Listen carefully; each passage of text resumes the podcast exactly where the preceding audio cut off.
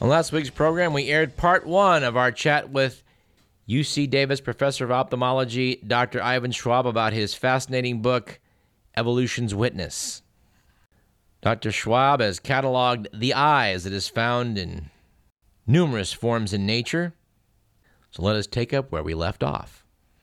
Well, talking of uh, reptiles, I want to talk about the tuatara. It's this pre-dinosaur reptile. It's found only in New Zealand. It's got a third eye, and plus, I just like to say tuatara. Tuatara. It is, it is an interesting word, isn't it? Um, this is a, an ancient animal. It hasn't changed much to over hundreds of millions of years. It was around before the dinosaurs and is around after them. It survives only on a few islands around New Zealand. Uh, the other islands, unfortunately, have lost it, probably because of uh, the introduction of mammals or just habitat loss in general. The animal's rather slow moving. Uh, it is not the same reptile that you see uh, perhaps at zoos or even run around your backyard. It's not as fast and not as well equipped with survival tactics. Uh, the tuatara, though, illustrates to us what the basal state of the reptilian lines were at the time. Teaching us about dinosaurs, perhaps. Exactly. This gives us some hints of what the dinosaurs were like. Animals, when they evolve to a certain point, most of them, including us, evolve as time moves forward. But we know from the fossil record that the tuatara, also called sphenodon, has not evolved much. So it's tend to stay static. Not all animals evolved, although most do. So this gives us a window as to what the reptilian lines were like at the time. Now, some classify this one as a reptile, much like you classify a lizard, but others say this is in its own lineage. In other words, it's separate from the reptiles you see in your yard, like a lizard, or certainly separate from the snakes, um, but others combine it. Doesn't matter where we place it, it's just that we know it's very basal. That means it's been around a long time and hasn't changed much. And yes, it has a third eye. Not only does it have a third eye, but it has a third cornea. You can't see much with that eye unless you have a clear window above it, and technically that would be a cornea. But this is a most peculiar eye. Some of the components of the eye are reversed. The retinal cells, for example, are upside down. Uh, they have pigment cells in front of them, and we don't understand why. But the animal can't see with this eye, and I put that in quotes. The animal can't see like we can see with our lateral eyes. It uses this eye to tell light from dark, really circadian rhythm, that rhythm that allows us to meet our daily requirements and get up at the right time and go to bed at the right time, except when we, when we make a mess of it with jet lag. Well, Dr. Schwab, is there something else that eyes can do besides focus, uh, as we think of as traditionally for vision? Uh, does it does the eye do something else? Doug, good question. Uh, eyes can do other things, but in particular, if you loosen the definition a little bit, photoreception can do different things than just you be used for sight. There are lots of examples of, of this across the animal kingdom, but one of the most interesting and best ones is a story I'm going to tell you, and you're going to tell it tonight to others because it is just plain fascinating. And here goes male butterflies have photoreceptors in their genitalia. Why would that be? Because if the light goes off, they know that they're properly positioned. That way they can pass on their genes. Because if the light remains on, they're not properly positioned. And this is important to them. They have no other way of knowing. So they have photoreceptors in places you wouldn't imagine photoreceptors are needed. People working with stem cells take note.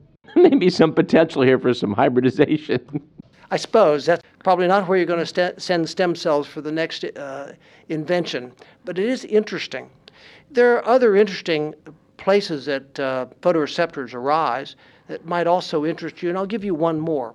Sea snakes in the South Pacific They mate in the South Pacific, they swim, they uh, eat, they hide from predators. But the sea snakes are also victims of being prey because eagles like to eat them, sharks like to eat them. And even though they're poisonous, the eagles and the sharks are not harmed by their poison. So they have photoreceptors in their tail. So they will swim away from a predator as they're being attacked and hide, perhaps in a, a cave in, the, in between rocks. When the light in their tail goes off, that is, when the photoreceptors no longer see light, they know they're safe. But if the tail is still exposed to light, then they're at risk to being captured by the shark or by the eagle.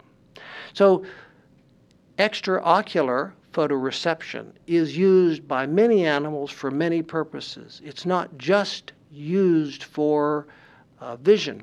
And in fact, that is the title. Evolution's Witness is really photoreception because it's so common, it's so important, it's the sensory element really that drives life.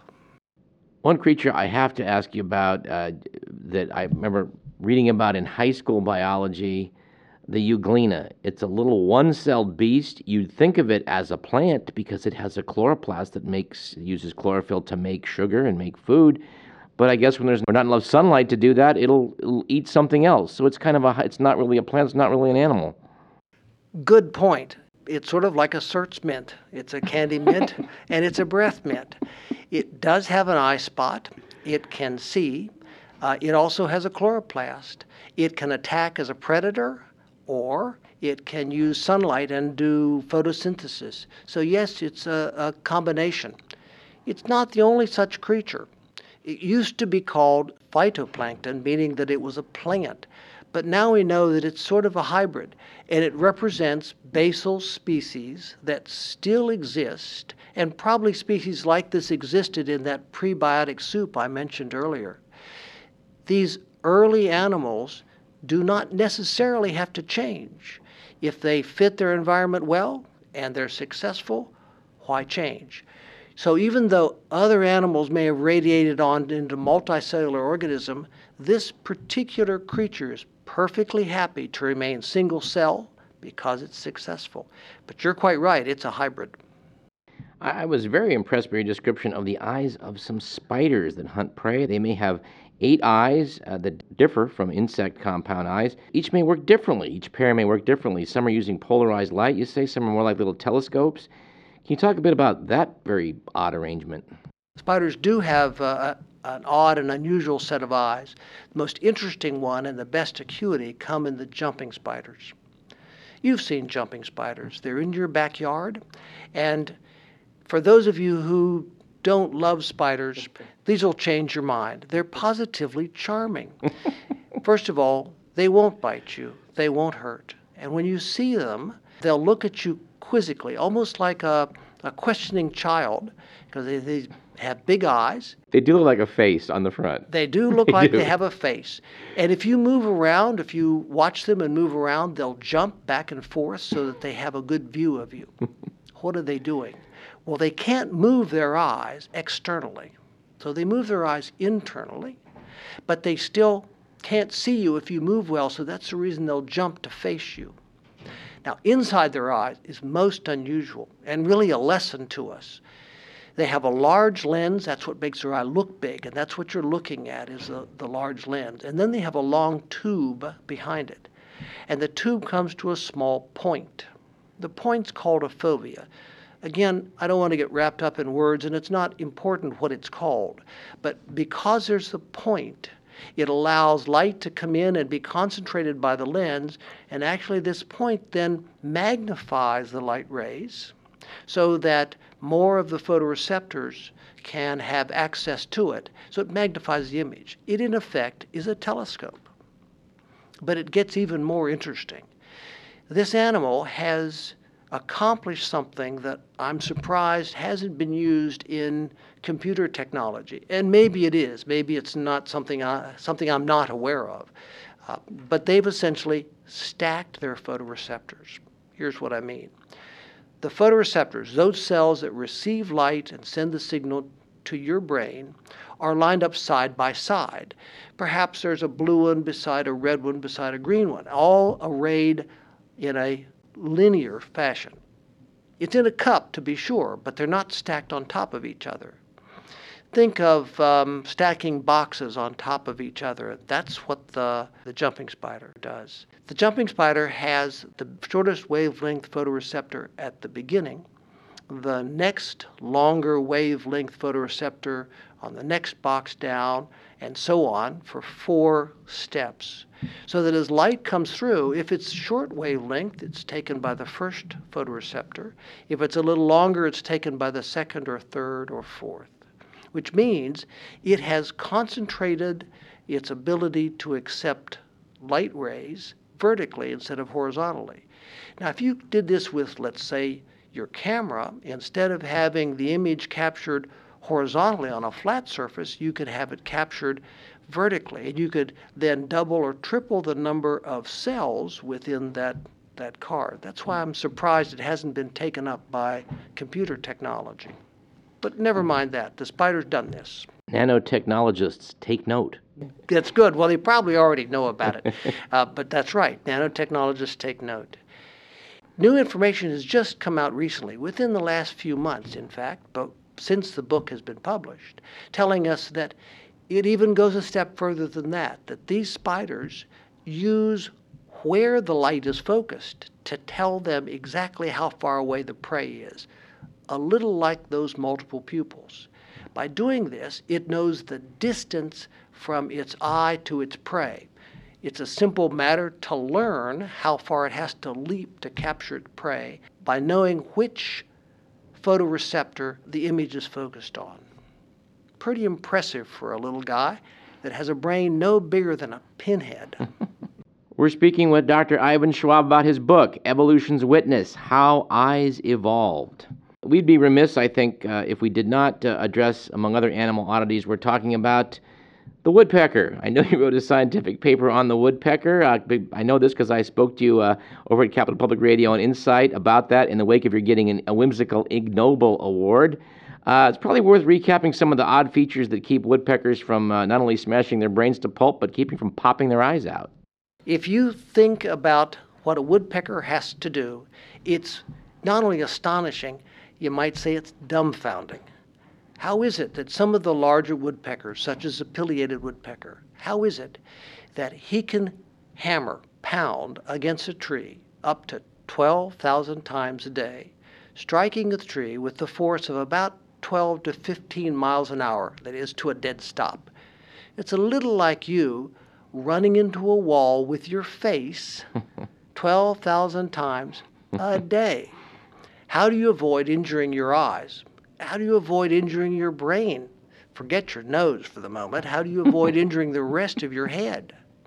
Well, the woodpecker has evolved a number of interesting mechanisms. Let me tell you about the most interesting mechanism and probably the most important. The woodpecker has a dense lower mandible, lower jaw, really, and that dense lower jaw takes most of the force. You can prove this by doing a CAT scan, the same CAT scan that we do on humans if we're going to investigate the brain. Do a CAT scan and digitally subtract the bone to see which bone is densest. And far and away, that lower mandible, that lower jaw, is so dense, and the upper one is really quite light and cushioned. So the force goes in the lower jaw and goes down the shoulders through a heavy muscular band, really. So the brain and the eyes sit on top of it. But we're not here to talk about the lower jaw, we're talking about the eyes. So, how do the eyes contribute? Well, very importantly, even though this sits on top of the hammer, if you will, uh, it still is going to get jostled and it's still going to have deceleration forces. Well, what happens here is that the bird has a third eyelid called the nictitans, and that nictitans is quite thick.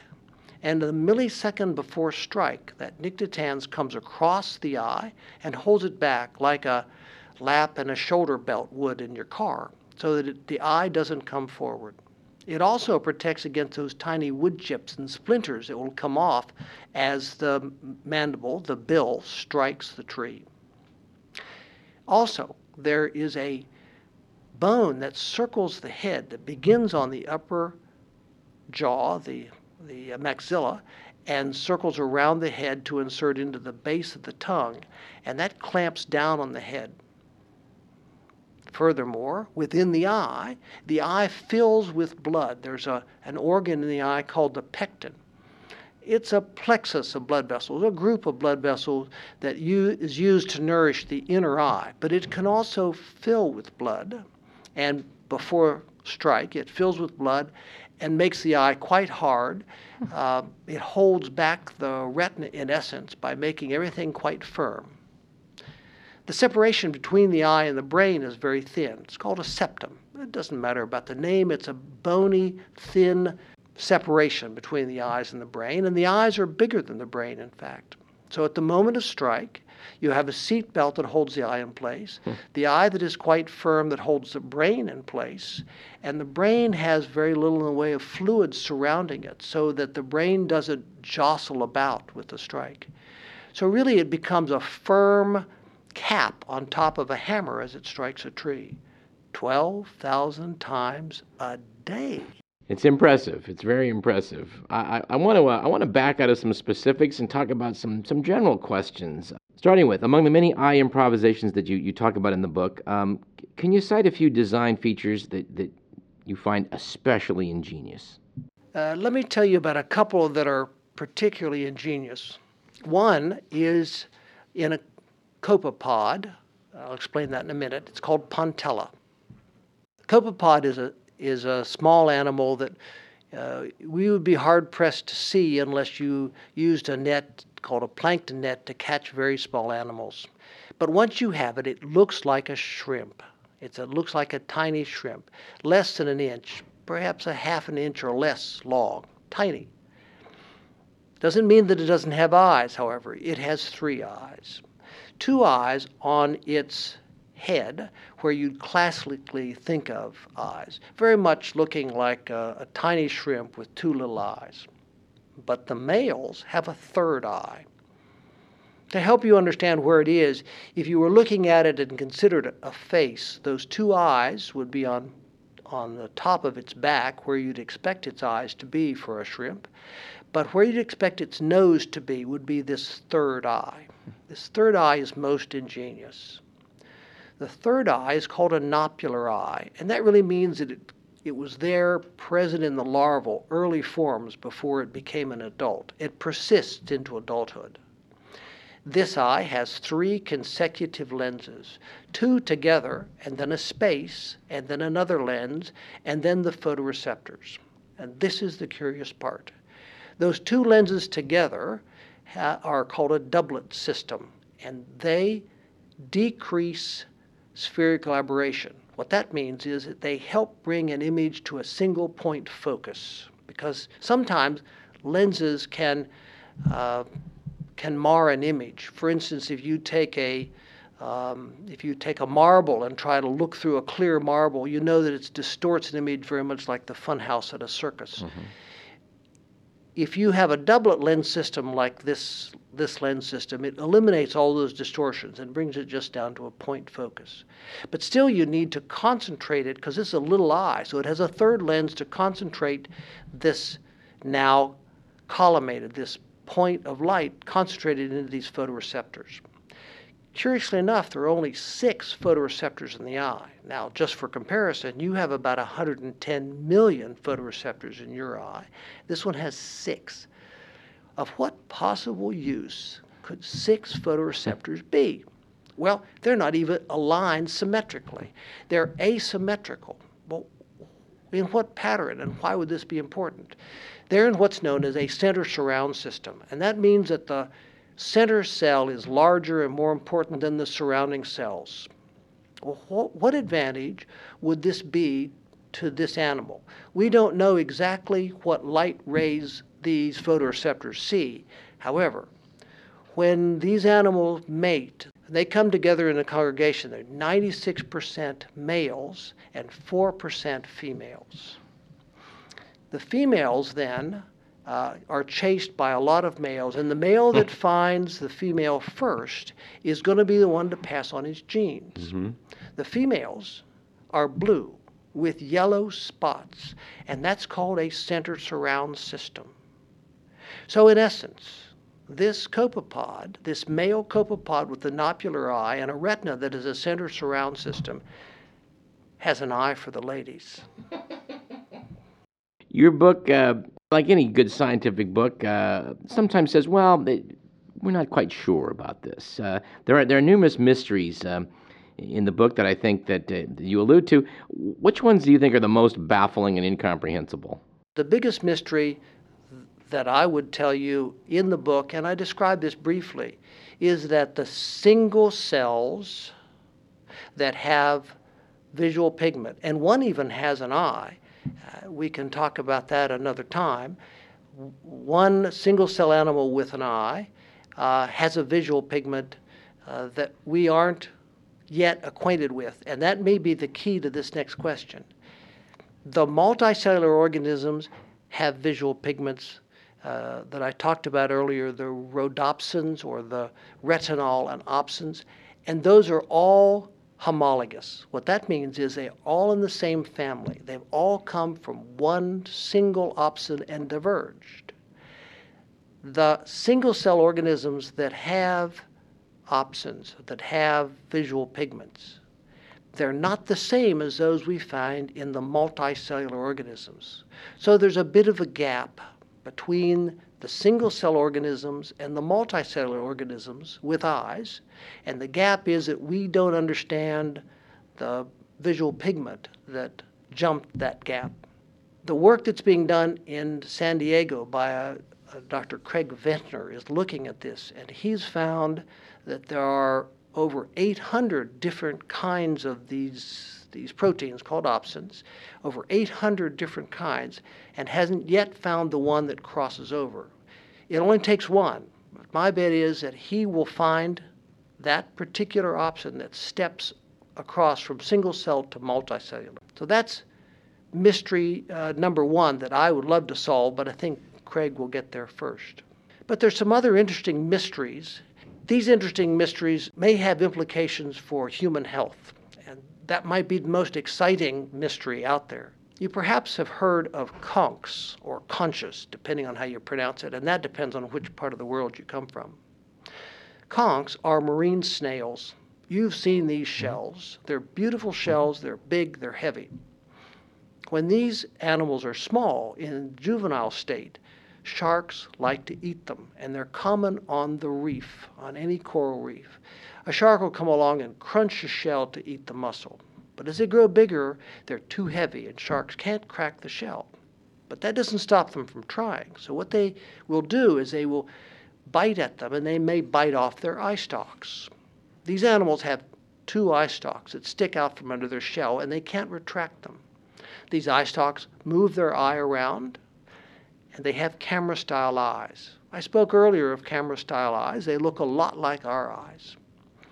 If the shark bites off this eye stalk and the animal loses its eye, it will regenerate its eye in about four months.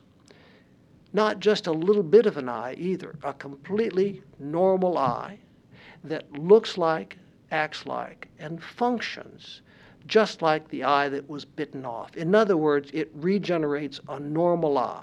Depending on the species, maybe as much as six months, but perhaps as, as little as four months. Well, what does that mean for humans? Well, if we can analyze that particular stalk, once, once that stalk has been bitten off, and you can analyze the nerve to tell what part of its DNA, what part of its structure starts the growth process and how it does that growth process. Could we grow an eye? Well, maybe. I think that's a long ways away.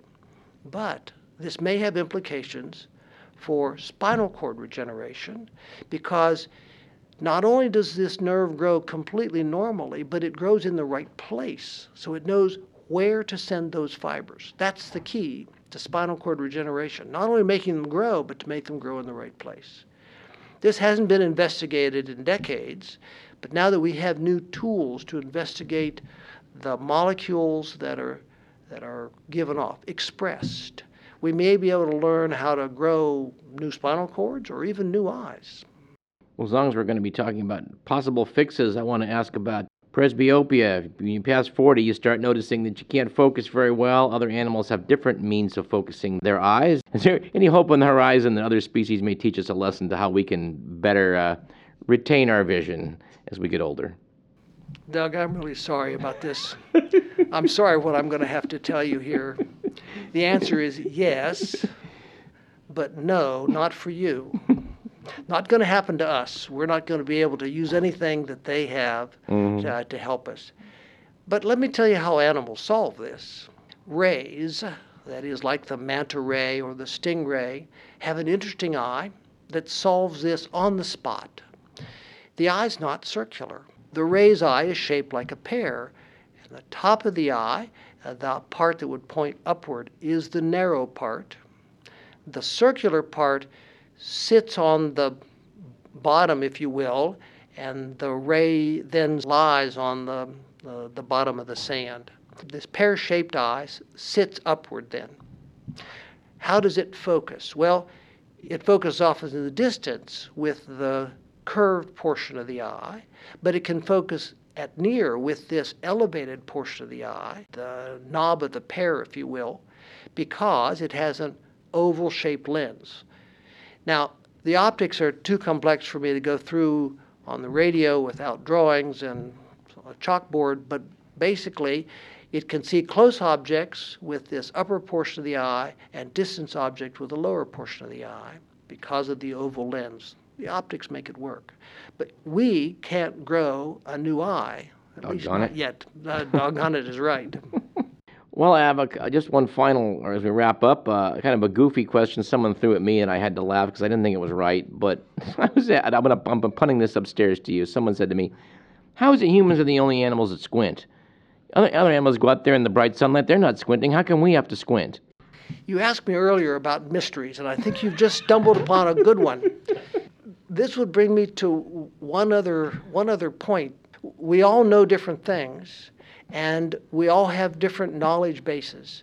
You've just asked a question because of your different knowledge base that I hadn't considered. I think it's a lovely question. Uh, but the basic answer is I'll save that for my next volume. All right, that's, I was going to say, we're looking for it in volume two. I have no doubt Dr. Schwab, some of our listeners are going to want to learn more. They, of course, can get the book, but are there any other websites you might send them to in addition to that?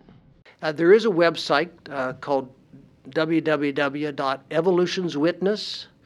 There's no apostrophe, just one word, evolutionswitness.com.